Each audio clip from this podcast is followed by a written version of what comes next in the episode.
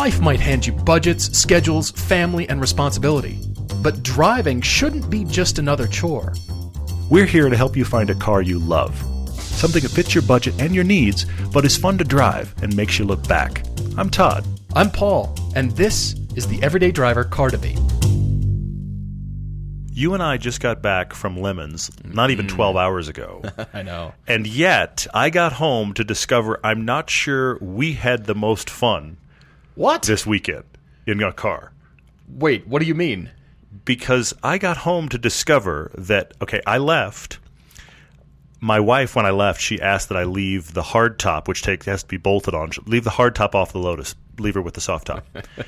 I get home to discover. Beginning to see where this is going. Yeah, I get home to discover that, okay, at one point she went and bought some trees from Home Depot. For that, she took the Cayenne.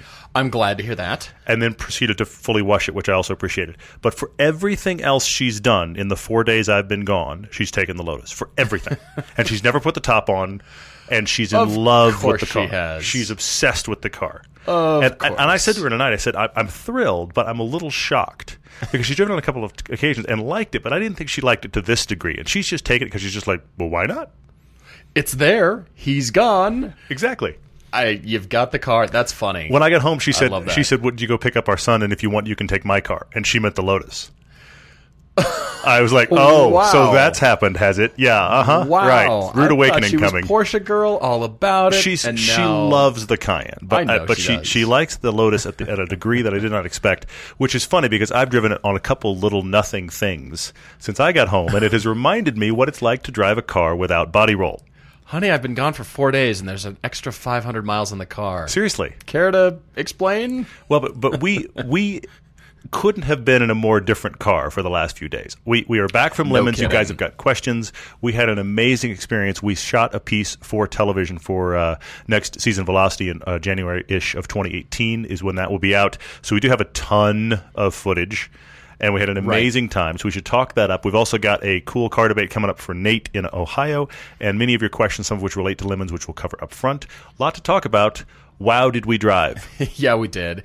We'd like to cover something in the news, though, that's come up that got us talking in the car as we were driving around Washington. That's true. And Washington, it was great to be there. I love it. As you know, my family's up there, and it was great to see them. And the Ridge Motorsports Park is excellent. Mm-hmm. I mean, we'll get there. We'll cover this. Certainly, we need to. But what we wanted to talk about is Audi. Mm-hmm. And the new naming convention that has just made its way into the news. It's a new model naming strategy that they have announced that's being enacted in 2018 and only affecting the normal cars, apparently, not applying to their performance cars, the S and the RS models, and the R8 range, from what I understand at this point. This is only normal cars. Is it spoiler alert if I say already right up front that I hate it? No. Okay. I wanted to put that out there, yeah. I'm glad you brought this up as we were talking, and I dived into more information. Uh-huh. And looking through, I saw, okay, all right, I'm understanding more because you've got a big corporation here. And by the way, even though Audi is Volkswagen, Audi operates rather independently in their thinking, in their design. Yeah. They consider themselves an independent company, so they're still kind of doing their own thing. Oh, well, maybe we'll see this from Volkswagen at some point.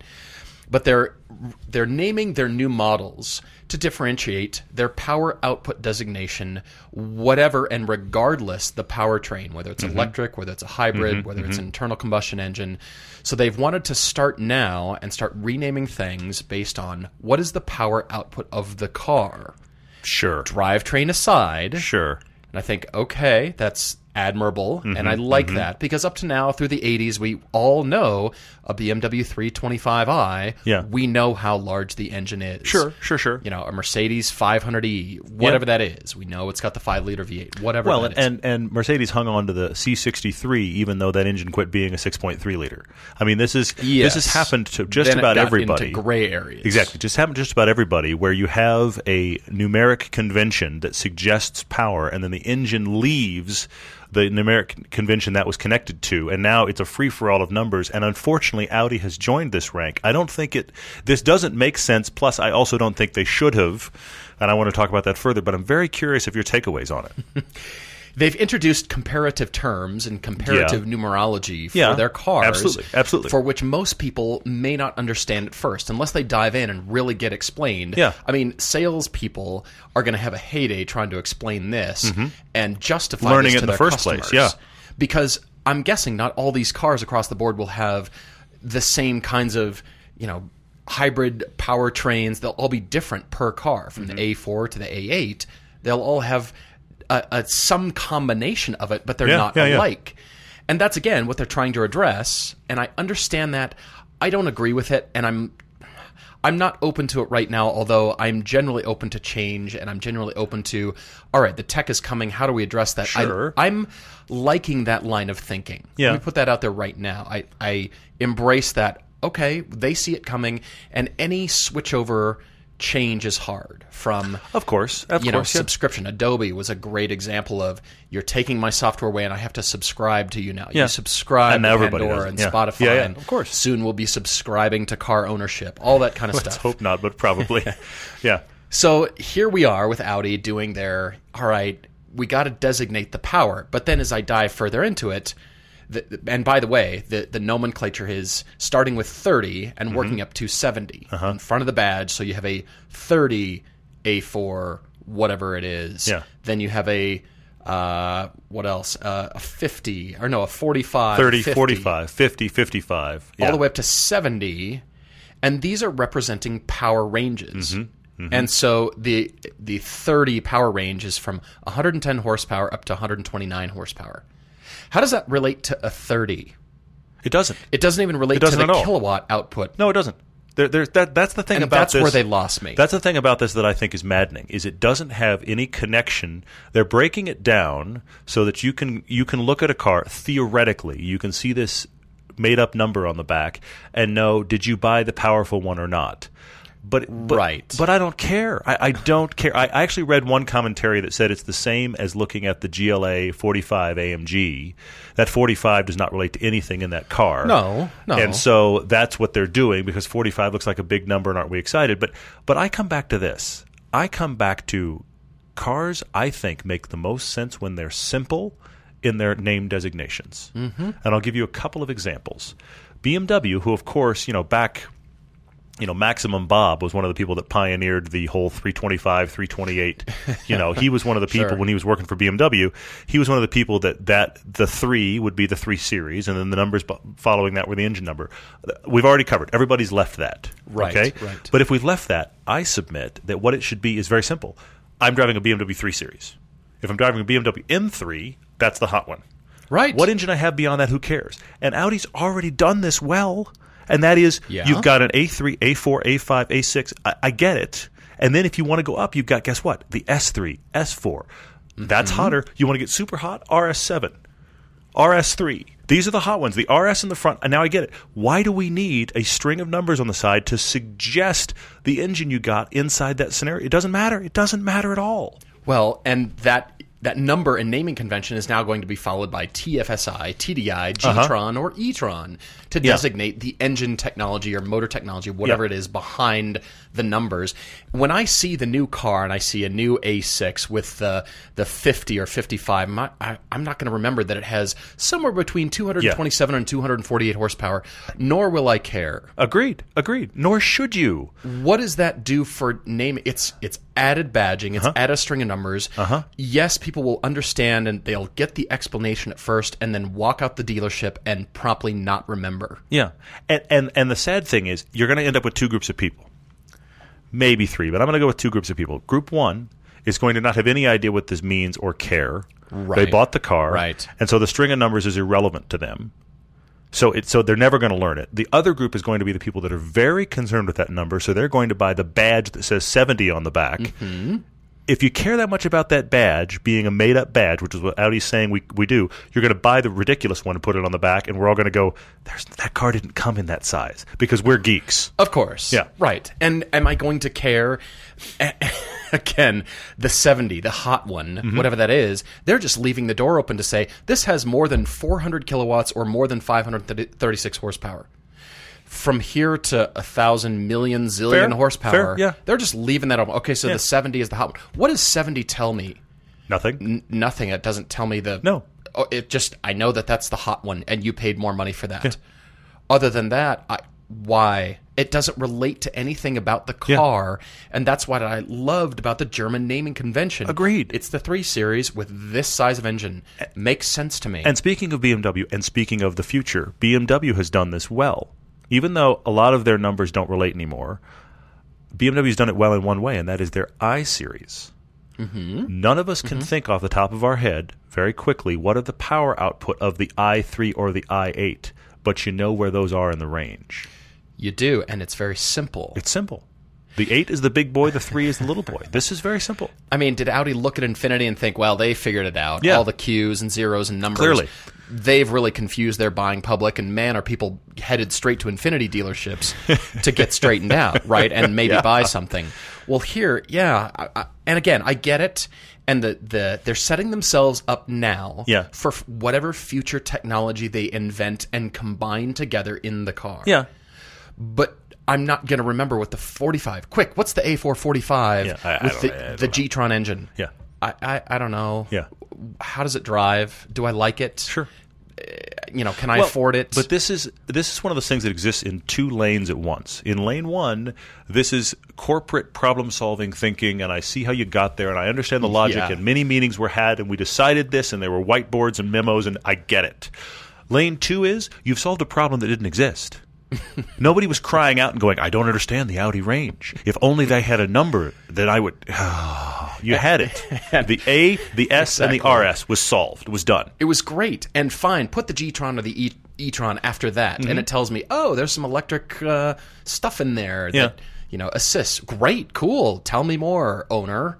That's awesome. But, corporate groupthink has now made us realize that none of us is as dumb as all of us. So, fantastic. We've beat on that. It's only made me angry. Anyway, so let's talk about cars without power, which would be the 1996 Subaru Legacy wagon we drove all weekend. Heck yeah. That car, of course, if you're following along, that means it was a 20-year-old Subaru wagon with a 2.2-liter engine, a 4-speed. That's right, 4-speed automatic. Not a dual clutch, just a good old-fashioned auto. When it was new, it had a sparkling 135 horsepower. I don't think it had that anymore. So we walked into this event never having done endurance racing at any level or racing at all. Todd and I have had... We've done plenty of track days, but no actual... This matters. But then the biggest thing we knew but learned all over again is that nobody has dibs at any racing line. Nobody owns a racing line. True. And the best way you can defend it and still be good and cool and still racing clean and tight, that was the best part. So we walked into this being guests of two guys, thanks to Dale and Carl and our team manager, Fred. It was Carl's dad. Yeah. They provided the infrastructure for everything and invited us up. We've been talking about this.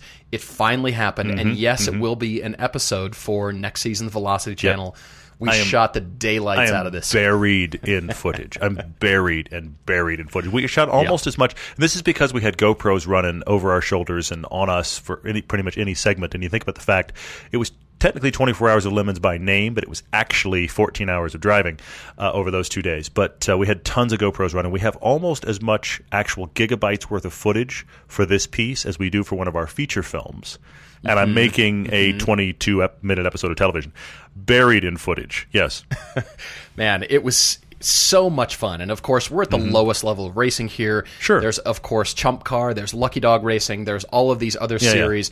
We really, truly are at the lowest level, and we're still racing and respecting, as you said, all these jobs and all these duties and all the positions are exactly like the Audi Le Mans team way out here at the professional level or Toyota, or whoever it is at LMP1, if it still exists.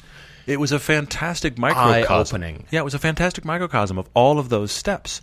You had to worry about drivers, but you had to worry about food, fuel, how are the tires, what's going on with the brakes, who's going to get more fuel, how are we going to fuel the car, how long are the pit stops taking. All of this stuff that happens at the highest levels you can think of are happening with ridiculous bobbleheads on the roofs of cars. And at one point there was somebody that had a Jetta that we shall have to post a picture of this. You just did on Instagram, didn't you? Yeah, yeah. The Jetta looked like a castle. I'm hoping it was a Monty Python joke. It was Camelot from Monty Python. Is that what it was? Good, good. It should be. The bovine trebuchet. Yes, the catapult, as we dubbed it. There are few things stranger than to be floorboarded in a quasi-race car. It feels like a race car. You got a roll cage and a 5-point harness on.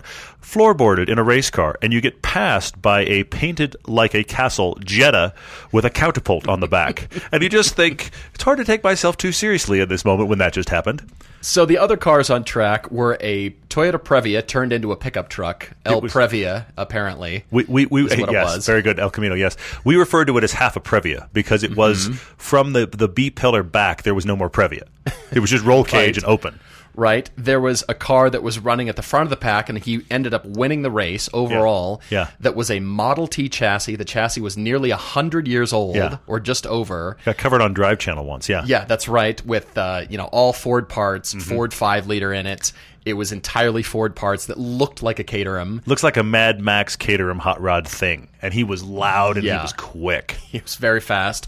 Two Dodge Neons that probably had the SRT motor out of it. The Wonder Bread one certainly did. That's right. I said a Wonder Bread Neon. It was painted like Wonder Bread, and it was clearly the turbo. And they were also very quick, and they were chucking that car around. The Sriracha Scirocco. Yes.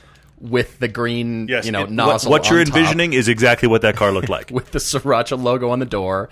There was a blue Corrado that was wicked fast and was trading out for top spot. That looked tuned by a local speed shop, to be honest. It was, and it was the most normal-looking car on the grid. Yeah. It was just light blue, lots of sponsors, numbers on the side, and here we go. Yeah. What else? Some notables were a C3 Corvette that had a BMW straight six in it. Let us pause here for a moment, rewind that, and say it again. This was a C3, third-generation Corvette, the 70s big-fendered one. Under the hood was a BMW emblazoned straight six motor. It was one of the weirdest concoctions. And it wasn't – here's the other thing you have to understand. This was not some weird garage hot rod rundown Mad Max build. Oh, yeah. This looked pristine. This looked like I'm going to take it to concourse when we're done. Right. My favorite still was the Vanagon. Yes. The Volkswagen Vanagon. The Polizzi Vanagon, which actually said when you were behind it, it said Westphalia on the back. So awesome. This thing, these guys, and a huge shout out to them. They are actually, I found their Instagram account, and they're actually going all over. They're racing everywhere. It had Porsche Big Reds at all four corners. And huge tires. Subaru boxer turbo motor in the back. Completely stripped out and lightened. All the windows were missing. Only the front glass remained. Full roll cage. Digital gauges. And he was fast. It was truly a well-sorted race van. This was also not one that was hatcheted together. This was a race van. And they were running, just to give you frame of reference, the leaders of the leaderboard were running about 2-minute laps of the Ridge. Okay? Right. There were plenty of people slower than us. Not a lot, but plenty of people slower than us. We were certainly, as far as race cars were concerned, probably, I'm going to guess...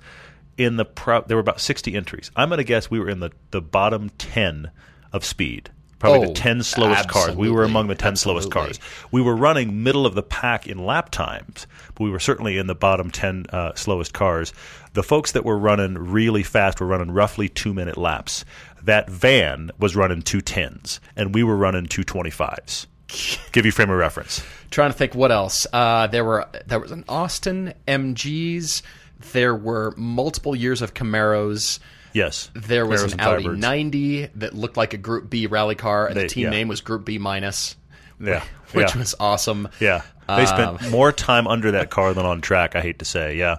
Fully lightened Volvo 850R sedan. That was stripped out. I mean, that had no trunk. You could see Dale, who was on our team, described it as one of those skeleton watches. You could be behind him on track and watch him shift. Because you could watch through the trunk, through the roll cage, and watch him shift. So funny. And then finally, there was a Volkswagen Fox wagon. They were quick. They were unbelievable. And the debate, the whole race, anytime we were on camera, anytime we were just talking to each other, it was always about, okay, we're in an endurance race. Mm-hmm. The Z car that had the V8 in it was changing the transaxle. 240Z with a V8. The time. Yeah. There was a Mercedes 190 that had an off. I think they were sent home for driving or not being cool. Who knows? Multiple 3 Series. the Dunkin' Donuts Impala SS. Yep. That had a big off, but he was fast. Uh-huh. I mean, the big story here is we're endurance racing. Do we want reliability? Yeah. And we just want to drive and get seat time, or do we want some kind of build, which will lead us to a question here shortly. It will, for sure, for sure. Do we want some sort of build, and do we want to, you know, really do it and put the time and money, and the deep end is very deep. Oh, yeah. $500 car purchase and then on down to anything you can do to it. That's where it gets crazy and amazing. But I think you and I both share this. We just wanted to drive. Agreed. We wanted to show up and have as much track time as possible. Yeah. And therefore, the sacrifice was, okay, 136 horsepower, 150,000 mile, 96 wagon. With a 4-speed auto. It goes on and on in the wrong direction. Yeah. Because every time we'd think, man, if I only had fast... You know what? It doesn't matter. I'm having fun. We're going fast. Having so much fun. Who cares? Having so much fun. And then I'd think, I wish I had better time. You know what? Who cares? Yeah. Yeah, yeah. But that did lead to a tire discussion. For sure. For sure. That being the place to put money. Because you and I both agree. I think so. If we're to really put money in after the build, after you have to do all the safety regulations and lighten it as much as you're able to do. Sure, sure. The tires. I'd keep the stock brakes. But tires alone and have fresh tire changes, that would change our world. I think so, too. Well, it did on the morning of day two. Yeah, I mean, I don't know how much you guys are following the feed already to know this information. But the other thing that was funny that was going on here is that this was a car that raced Lemons last year. And the build that Dale and Carl had going had a hiccup. That we'll talk about that in the TV show. Had a hiccup, so they needed a backup car, and they went with this one. And it was, when it ran the year before, it was pretty much... just stock. They had stripped the interior and put in a roll cage and done nothing to this car, and it ran Lemons and did okay. It did okay. I think it came in like 40th out of 60-something entries. So we wanted to better that. Yeah, yeah, yeah. We had it repainted in the John Player Special style livery from the 80s, which is the black with the gold stripes and the John Player Special on the side, except we renamed it the Non-Player Special. So appropriate. Which we thought was very good, so we did that. But the other thing is that we did have different tires than the year prior. So because, of course, Subarus are all Legos, we had wheels and tires from an FRS, the original stock Primacies, which are not good tires. These are tires dedicated I hate to say it, they're dedicated to understeer until you chuck an FRS sideways, and then look, you go, oh, it's oversteer. Everybody talks about how those tires are great and the car is slidey. Most people don't discuss the fact that it will understeer very quickly, and then suddenly you can get oversteer out of it. Right. So these are not sticky tires by any means, but they have a high tread rating. They took abuse. Mm-hmm. There were chunks missing at the end. Yes, yes. Oh, my gosh, they took abuse. But back to your point about reliability. Here's a car that there's nothing flashy going on about it. But to your point, we did want to just drive and not be under-wrenching it. They put these tires that were brand new. They had come off a car, an FRS, like 100 miles in. So they were brand new. Put those tires on, brand new brakes and rotors at the beginning of day one. Mm-hmm. Checked them before day two and decided to keep running with both. This is a car that just ran, and we did not do a tire change, and we did not do a brake change, and we were putting down faster laps at the end than we were at the beginning. And it just ran. That was the greatest thing about it. We figured out tire pressure. We should check tire pressures. We didn't day one. There was no wrenching. There was no problem solving. It was just get in and drive, and that was very satisfying. And that led us to. There's a question here about what would make a good Lemons car. We debated this back and forth for an hour when we were done, because I do think that the limit is there are clearly those teams that we saw that part of the fun for them is we got this to run. Built this, it runs, and it actually did laps on an actual racetrack. That's not you and me. Not at all. Okay? Not at all. And there were teams that clearly every year they bring something weird just to try it. And if they spend half the time in the pit, that's okay. It's still running. They're still wrenching. They're enjoying wrenching. Fine. We came in 22nd out of 60 cars, and we put in like 40 more laps this year in the same amount of time as the team last year. That felt like an accomplishment. Yeah. You know, and we ended fairly high in our class, which is the B class. We ended fairly high in our class. Everybody above us was putting in like 10, 15-second faster laps, which means we couldn't make up the deficit.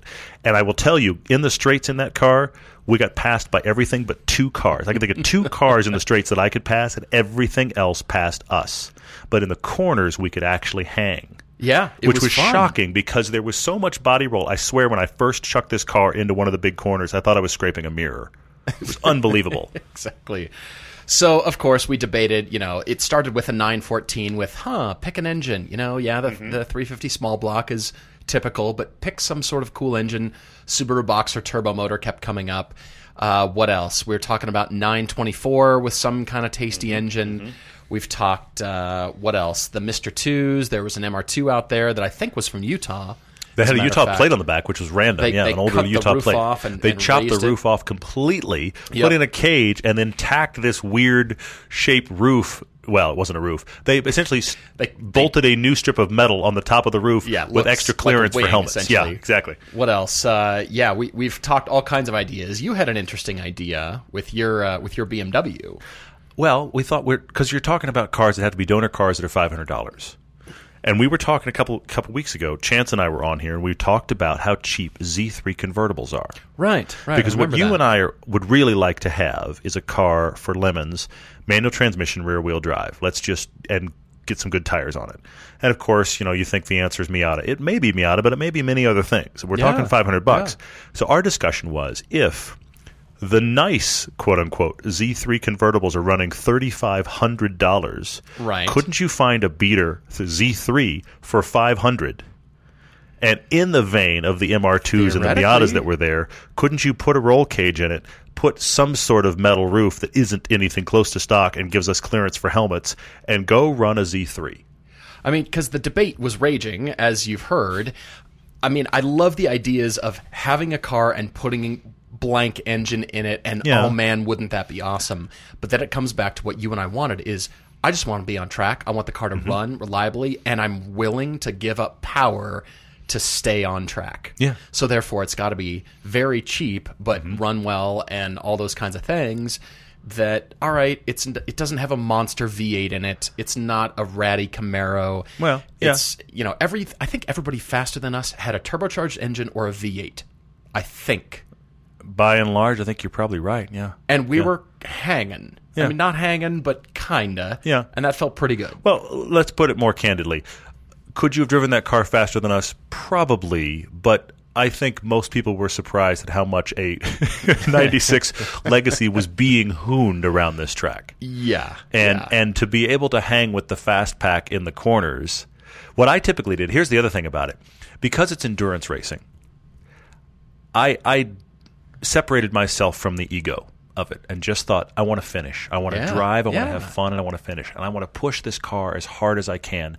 My first laps on the beginning of the race were a full 10 seconds slower than my fast laps at the end of the race because we were just dialing it in. Yep. Yep. And but you could have a 5-second swing in lap time just based on how much traffic you hit. Yeah. If you got a nice, clean lap, 225s, 224s were very possible. We could turn them in consistently. You hit one pack of traffic, you're at 228, 230 and very quickly. They're going to come up on you. They're going to lap you multiple times. But the guys that were fast, you know what? I know, traditionally, in traditional racing, Le Mans is a great example, the best example. The slow cars stay on the line, and if you want to pass, you're a faster car. You have to go out of the line to pass.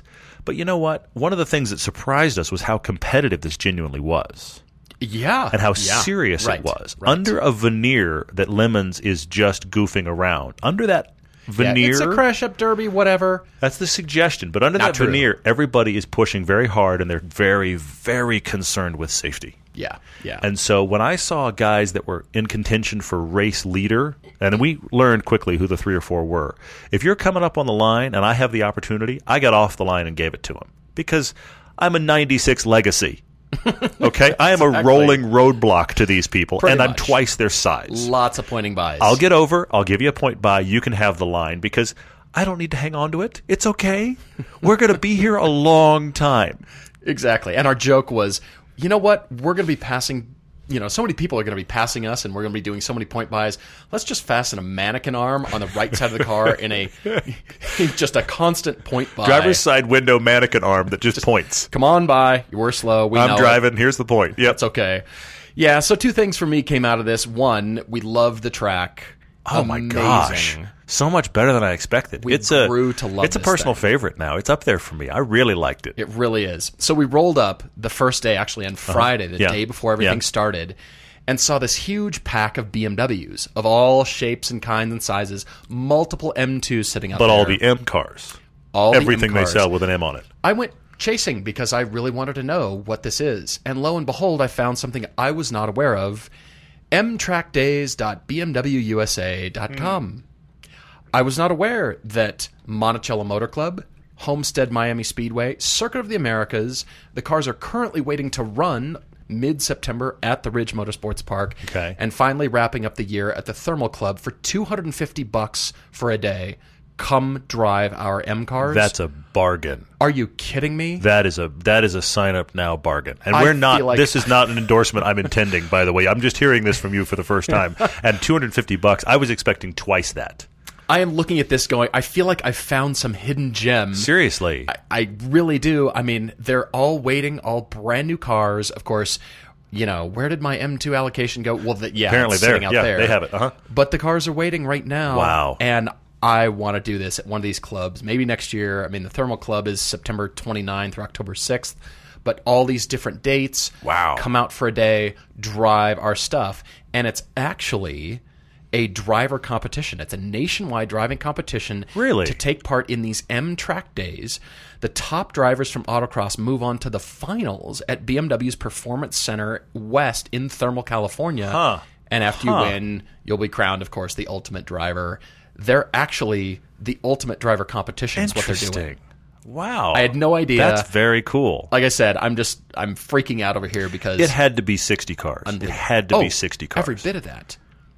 They were parked mirror to mirror. It was like eight wide and 10 deep. It was unbelievable how many cars there were. I'm guessing. I didn't take the time to count, but it was just this huge block of cars, every M car you can imagine, with no real rhyme or reason to what was parked next to what. I mean, there was the X6 or X6M, the X5M, parked to two M2s, parked next to the competition pack M4, on and on it went. And there was just every color combo.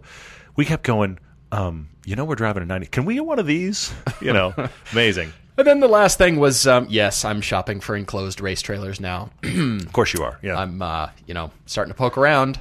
There's lots of options. Yes, there are. But here's the biggest debate that happened. I was most impressed. One of you asked a question about what was one of the most surprising things. I was most surprised by the seriousness of the actual on-track time. Because most of the journalists or friends that we've heard of that have done Lemons, granted, most of them did it 4 or 5 years ago, and their frustration, for lack of a better way to put it, was that it was a little too goofy for their tastes.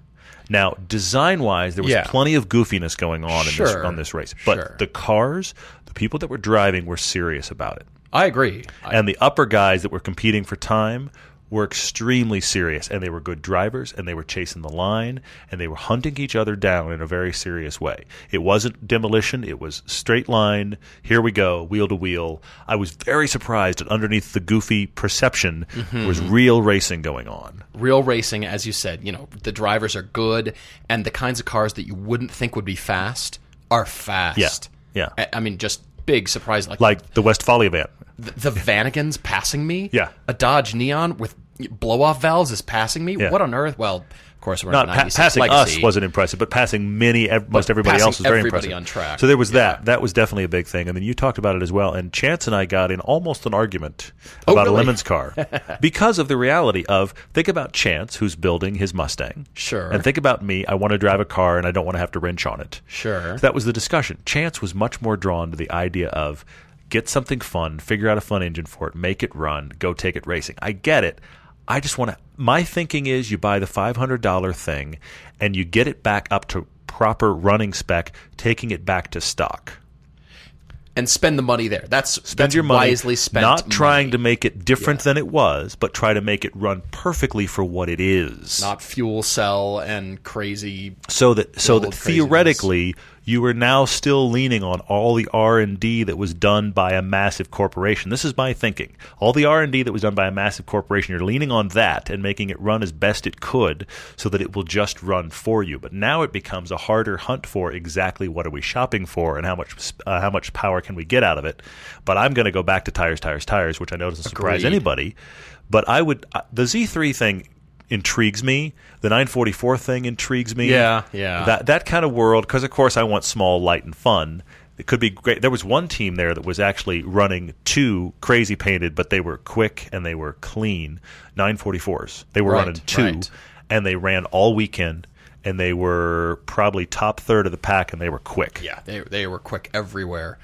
I'm with you. So, now we're dreaming about $500 race cars and trying to figure out when's next time. And I'm sure it may become an annual thing now, the way we're all talking now. We'll see. I mean, the other thing about it that I really want to stress, and we talked about it in the piece and you'll see it, is this is a really low bar for entry. And that's the genius of Lemons and Chump Car. Great. For not much money, you can actually say, I've raced. And once you get in the full race gear, because you got to wear the full race gear. The full race gear, your Nomex head to toe, full face helmets. You've got a 5-point harness, a roll cage, a stripped out interior. It starts to feel like a real thing. Oh, yeah. You may be in the 96 wagon like we were, but it still feels pretty real when you're doing all that. And that was very fun. Well, guys, we've got a debate for Nate when we come back, and we'll take a quick break. Hey, guys, I'm sure you've heard about TrueCar. When you're looking to buy a car and you want to make sure you're getting a real price on an actual car that exists on somebody's lot, you don't want to do the online configurator and wind up with a car you think is awesome, and the dealer goes, I don't really have that one. That's not good news. So with TrueCar, you can work around that. With TrueCar, you get real pricing on actual dealer inventory. And, also, it's not just any dealer, but a TrueCar certified dealer, which means it's a carefully curated network of dealers committed to transparency and offering you a competitive market price. So you can easily find the car you want using TrueCar, and there's over 13,000 of these certified dealers nationwide. Over 3 million cars have been sold to TrueCar users by the TrueCar certified dealer network. And the average savings is $3,000 off MSRP. Which I'm not good at negotiating, but that is a good deal. So when you're ready to buy, visit TrueCar to enjoy a more confident car buying experience. And just keep in mind, some features are not available in all states. I can't believe it. That Gerald is presenting the quarterly budget report with finger puppets? Look, here comes a 1.7% decrease in fixed overhead. Hello, everybody. No. I can't believe how easy it was to save hundreds of dollars on my car insurance with Geico. Who are you? The projected increase in organic Q3 revenue. Hooray! Believe it, Geico could save you 15% or more on car insurance. So we're back, and I want to remind you real quickly, whatever those ads were, if you'll do us a favor right now and go to podcast1.com and take their survey. This is pertinent. It is right now. It's only happening for another week or so. So if you're hearing this podcast, please go to podcast1.com. Right there on the main banner page, take that survey. I've taken it because I want to know what it was. It takes about 5 minutes. It's just asking you questions about what podcast do you listen to? How much do you listen to them? These are the questions. It's very straightforward. But here's the key thing. In general, that goes to Podcast One selling ads and talking about their audience at large. But in specific, for us, we need to have at least 100 responses. At 100 responses, now they are able to actually cater ads to you guys specifically. And I will tell personal experience, because I listen back. I want to know what's happening. We came out of a podcast in the last week or so into an ad for a feminine product. Now, we very much appreciate all our female listeners. Absolutely. But that is a small percentage of all of us, and we're here to talk about cars. So the feminine product commercial, a male product commercial in the middle of this is also not appropriate. Yes. Let's get some stuff that relates to what we do. How about hygiene products in general? Let's not talk about that stuff. Let's talk about cars. We're here to talk about cars. Unless it's like soap to clean your hands because you worked in your car. I'll go that far. It gets the grime off after you did cool stuff. We're done. Car. There you go. Perfect. But here's the thing. If you guys would like stuff that relates, honestly, Podcast One, take the survey. That will help us so much. It'll actually help you guys as well. So thank you. All right, we've got this debate for Nate. He is out in Cleveland, Ohio, and he has a 1990 Porsche 964 C2 Coupe. He's been tastefully modifying that and a brand new 2017 M240i. Congratulations on delightful cars. Yeah, they're fantastic. Both of those are great. Absolutely. His girlfriend really likes these cars, but she doesn't feel comfortable driving them because they're manual transmission. His brother-in-law burned out the clutch on the first weekend that he had the 964. So, of course, now everybody in the family's freaked out. They're all frightened. Don't drive Nate's cars. Yes. Because he's going to freak out on you, and he's going to have to spend money to replace all the damage we're going to do to his cars. So he is looking now for a convertible to add, I believe, as a third car. That's the understanding. But neither of those cars are going anywhere. Nate's keeping those. Yeah. So he's saying before 05, something with an automatic, the whole purpose being for the both of them to have a nice cruiser that she would be able to drive and something they can take on long weekend trips. He's actually going back in time quite a ways with his suggestions here, which is actually pretty great, but he doesn't send us a budget. Unfortunate. We're having to kind of extrapolate. Guessing based on everything you're saying in here, I'm going to say 20, 25. Seems like around 20. I agree. Yeah. I'm kind of guessing here. The overall list here starts out with an SL500, the R29 variant, which was made from early 70s all the way to late 80s. So that classic SL styling. When you think about a Mercedes convertible, you think of this car for sure. I mean, if you want a convertible automatic, we think Mercedes. Then the generation after that, he's also suggested that. Also classic looks. He suggested the E-Class convertible from that same era there, the W124 E-Class convertible. All the way through the early 90s there. He's got a Porsche 996 convertible, of course, with the Tiptronic on that car. Yeah. But he's not loving the styling, so the fried egg's not doing it for you, apparently. And he's wondering about, should I have put another Porsche in the garage since I have one that I already love? Maybe I should branch out. That's a question, too. Right. Last two on here are the E46 convertible BMW with an automatic. But also with the whole, that would add another BMW to the garage. It would, which is the other discussion, yeah, for sure. So, and then finally a Jag XK8 convertible. Interesting choice. He's concerned about reliability. Certainly, yeah. I mean, there's a lot of options we could go back. We could go small and lightweight. We could go kind of GT car, cruiser car. Yeah, yeah. But definitely they want convertible, automatic, something. I like that you're thinking something older, clean, maintain it. Yeah. And once you do, I don't think you should have any problems whatsoever as far as just drive it. These are interesting. I'm going to go a little off the reservation on this. Okay. Because I have a sniper shot. Oh, you do? That is not on this list because it's too new. But I don't understand why it's not on the list, so I'm going to call it anyway. I know it's a sniper shot that you might just call a miss, but I have a car that when I read this, because here's the things about this that made me land on this car. Nice as a long cruiser. Obviously, they don't want it to be very expensive. I mean, maybe we're talking $15,000, but my sniper shot still works. Okay. So, wants it to be a nice cruiser, an automatic, a good place to be, long trips, and he wants it to age well. Chrysler Sebring. No, but good job. All right, I tried. PT Cruiser convertible. Yeah, exactly. Let's go even worse. Right. Let's go even worse. But I do have one, so I want to bring up a sniper shot. I mean, I like where you're thinking, but the other thing I'm thinking about here is this is a car for you to drive with your girlfriend. So there's a part of me that goes, don't go classic old possible project car.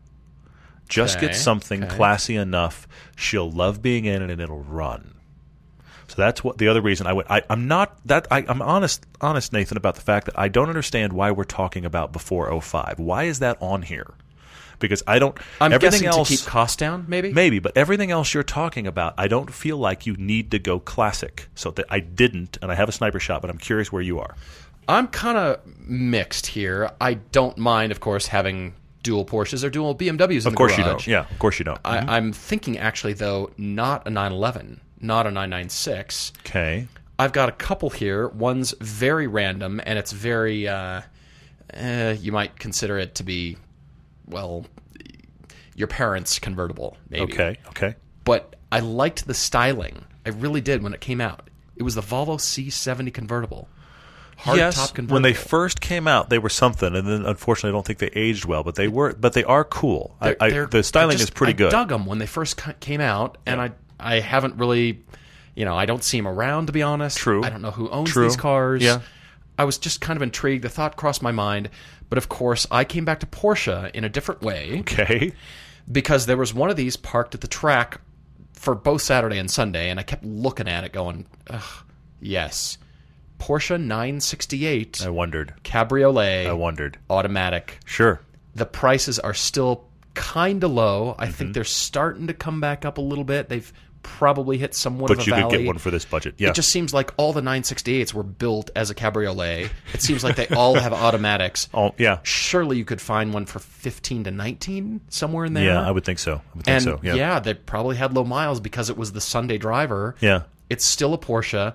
No, it's not the highest power ever, but I think it fits the bill. I think it does the job here. I can see that. It's a Porsche, and I think you would like the styling on that car. Yeah. I mean, I think it's going to continue to age well. Long time, classic looks, all that kind of stuff. I'm going with my 968. Okay. You know, I do want to do a head nod to two of his recommendations here. I think the E46 convertible you would just like. We know that's a great chassis. Those cars are ridiculously cheap as convertibles, and that age. You know, chase the gremlins that are that car, but just buy it and enjoy it. It's a car that you could probably find one. It's one of those cars, because it's aged so well and because there's been so many of them made, you could probably find one that was ridiculously cheap and yet looks like this car looks perfect. It's so gorgeous. Look at the paint. You could find one of those in that E46 for sure. And I have to like that Mercedes SL500, that old classic. This is what a Mercedes convertible is. That thing's going to run. And they're just they are timeless cool. They really are. So I think that's a great one. I do want to acknowledge both of those. But here's a car I don't understand why is not on the list. Okay. It's too new for your less than 05, but seriously, for what you're wanting, go shop Audi A5 convertible. Sure. Between 15 and 20 grand, you have your choice. Sure. There's tons of them between that. Automatic, great place to be. I think that styling is going to age wonderfully. I think it already has, and I think it will continue to age spectacularly well. I mean, I like that because you've got all three German manufacturers in your garage. But you've got modern amenities. This is a road trip car. It's a road trip car. Modern amenities, nice place to be, worthwhile trunk.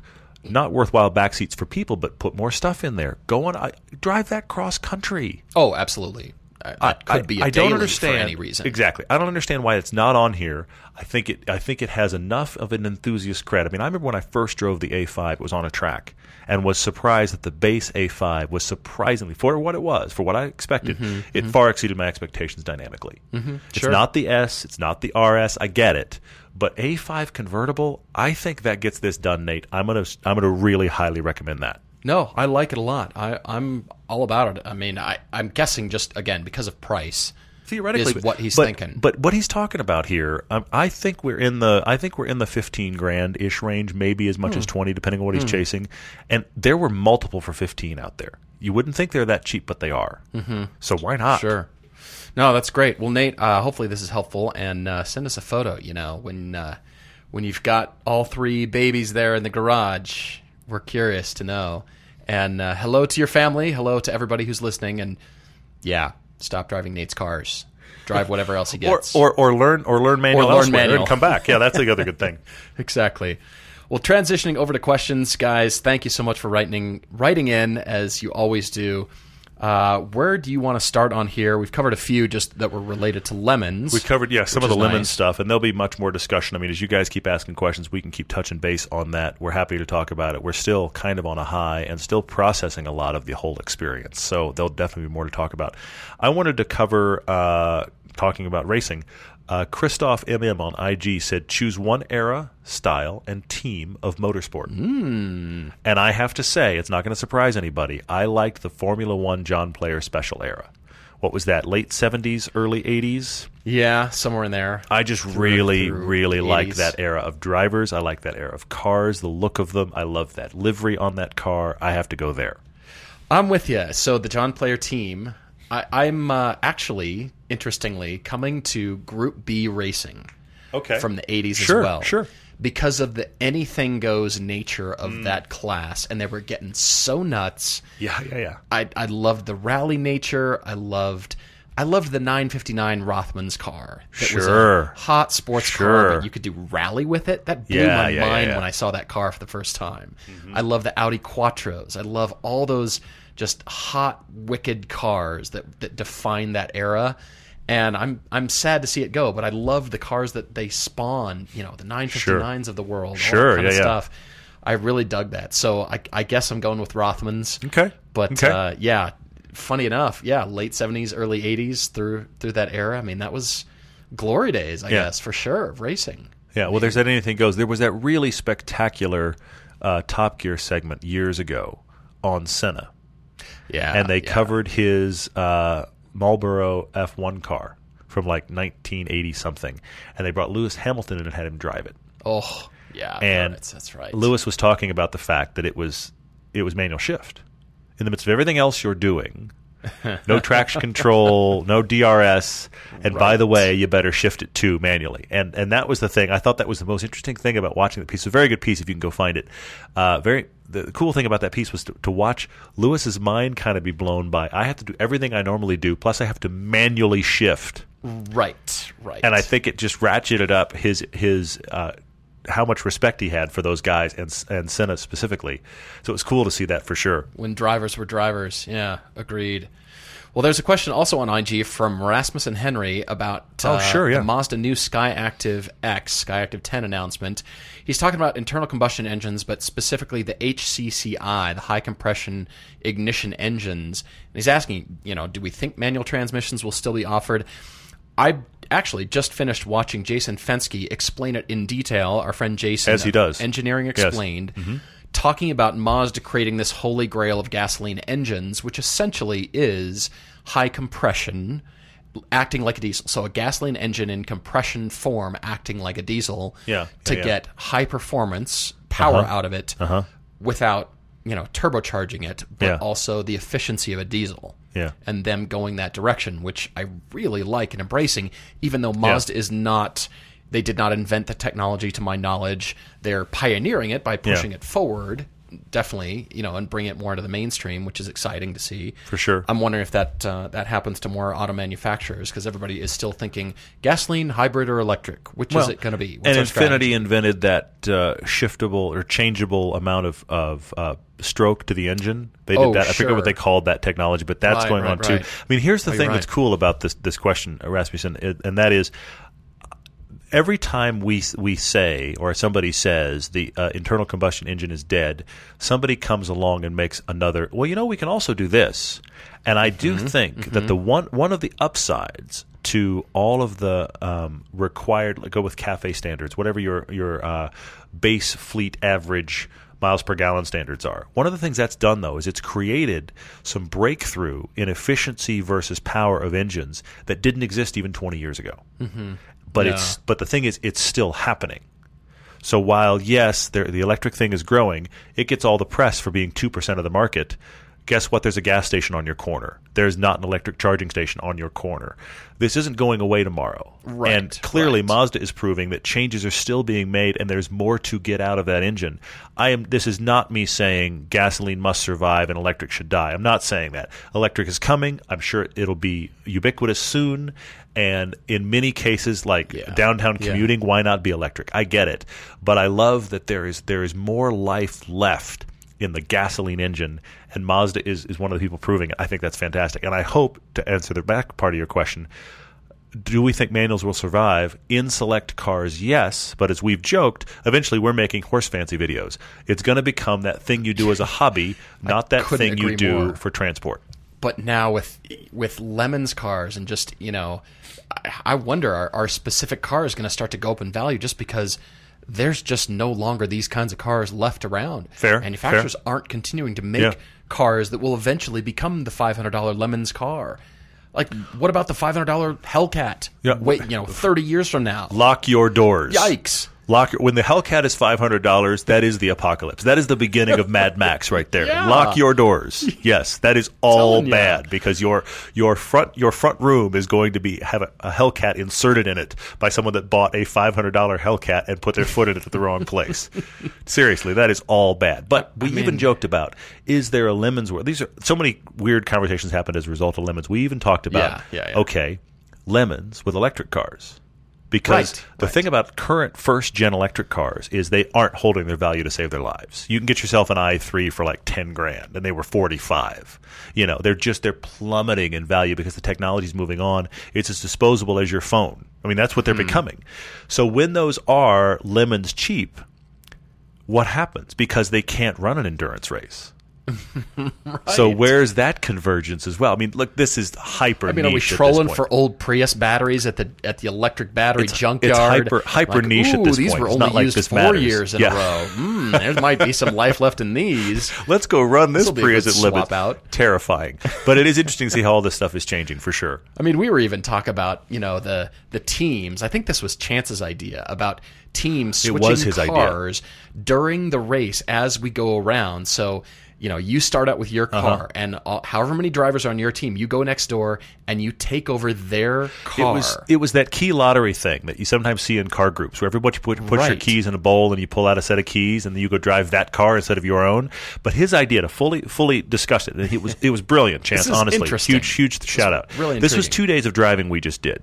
His point was, what if you drove the car you built day one? Mm-hmm. And then day two, it was the keys lottery. Your team just pulled keys out of a hat, and now that was your car for a second day. And you either got the junky, real slow car that broke down, exactly, or the high strung, the 240Z with a V8 in it, that exactly needs a transmission rebuild. You take over their tools, their teams, their equipment. You just walk into their pit, and it's now your car. Yeah. How much would that? I love this idea, Chance, because how much would that change the cars you built too? Because you're aware of the fact that your car is going to be driven by you and also someone else. So you can't be extra precious about it. You can't make it extra weird. You're praying that the car that you draw the keys for day two isn't just a bucket that leaks. Right. You're How does praying it change that. The theme and the names of your team? Completely.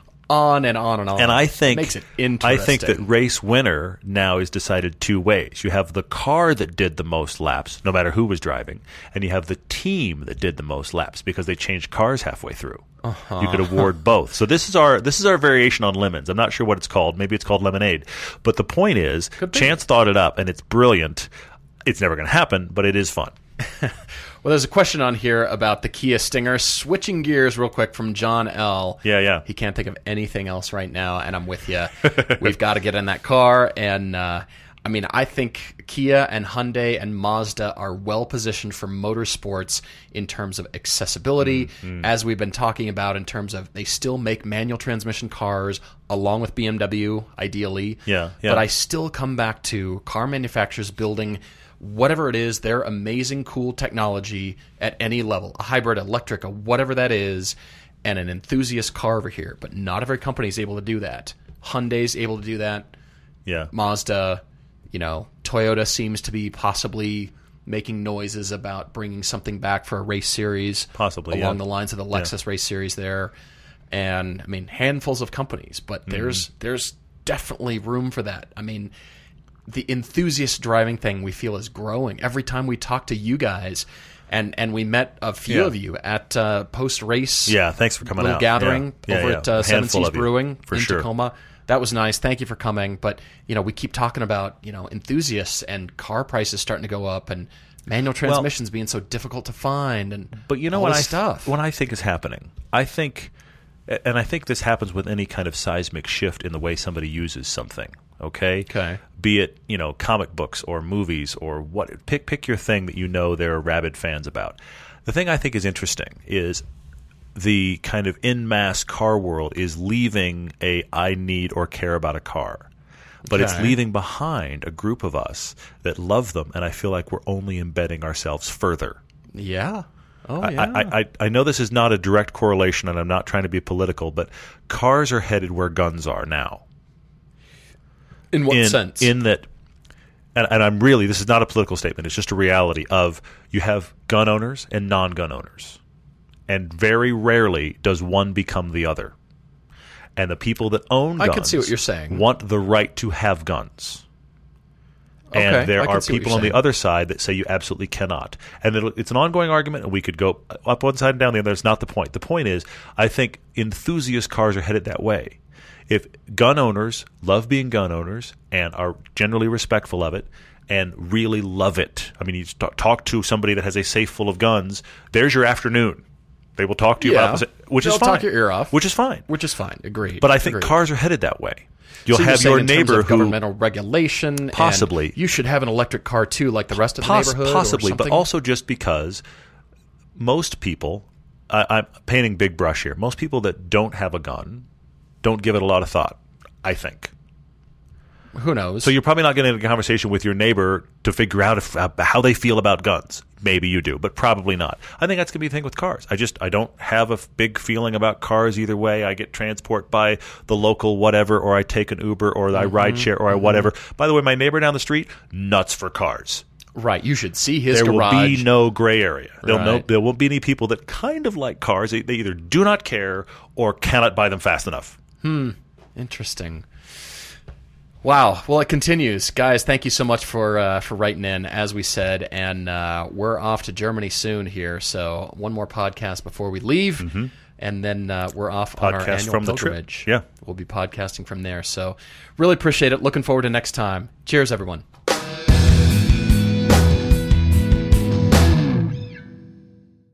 Technology Truths, brought to you by Geico. Technology Truths. Truth, you will certainly send any text about your supervisor to your supervisor. What's with Janet's bangs? Did she lose a bet with a weed whacker? LOL. And sent. Wait, no. Truth, it's so easy to switch and save on car insurance at Geico.com. Janet, I think my phone was hacked or something. Geico, 15 minutes could save you 15% or more. I'm Rita Foley with an AP News Minute. Federal government worker Blake Murray in D.C. says he's pretty much had it with the partial government shutdown. It's pretty demoralizing, and I feel like kind of a pawn in a political game and totally powerless. House Speaker Nancy Pelosi is asking President Trump to postpone his January 29th State of the Union address, citing security concerns. But Republicans say this is just politics, shutdown politics, a move intended to keep President Trump off the national stage. Going to prison for 20 years, a Tennessee teacher who took a 15-year-old student and ran for weeks. Prosecutor Dan Cochran. We think it's a serious sentence. 20 years is a significant amount of time. He's going to have all that time to think about what he did, the consequences of it. We asked for 30, obviously, but 20 is a very serious sentence, and we feel good about it. An employee and a customer at an IHOP restaurant in Huntsville, Alabama, were killed in a shooting that also injured another employee. I'm Rita Foley.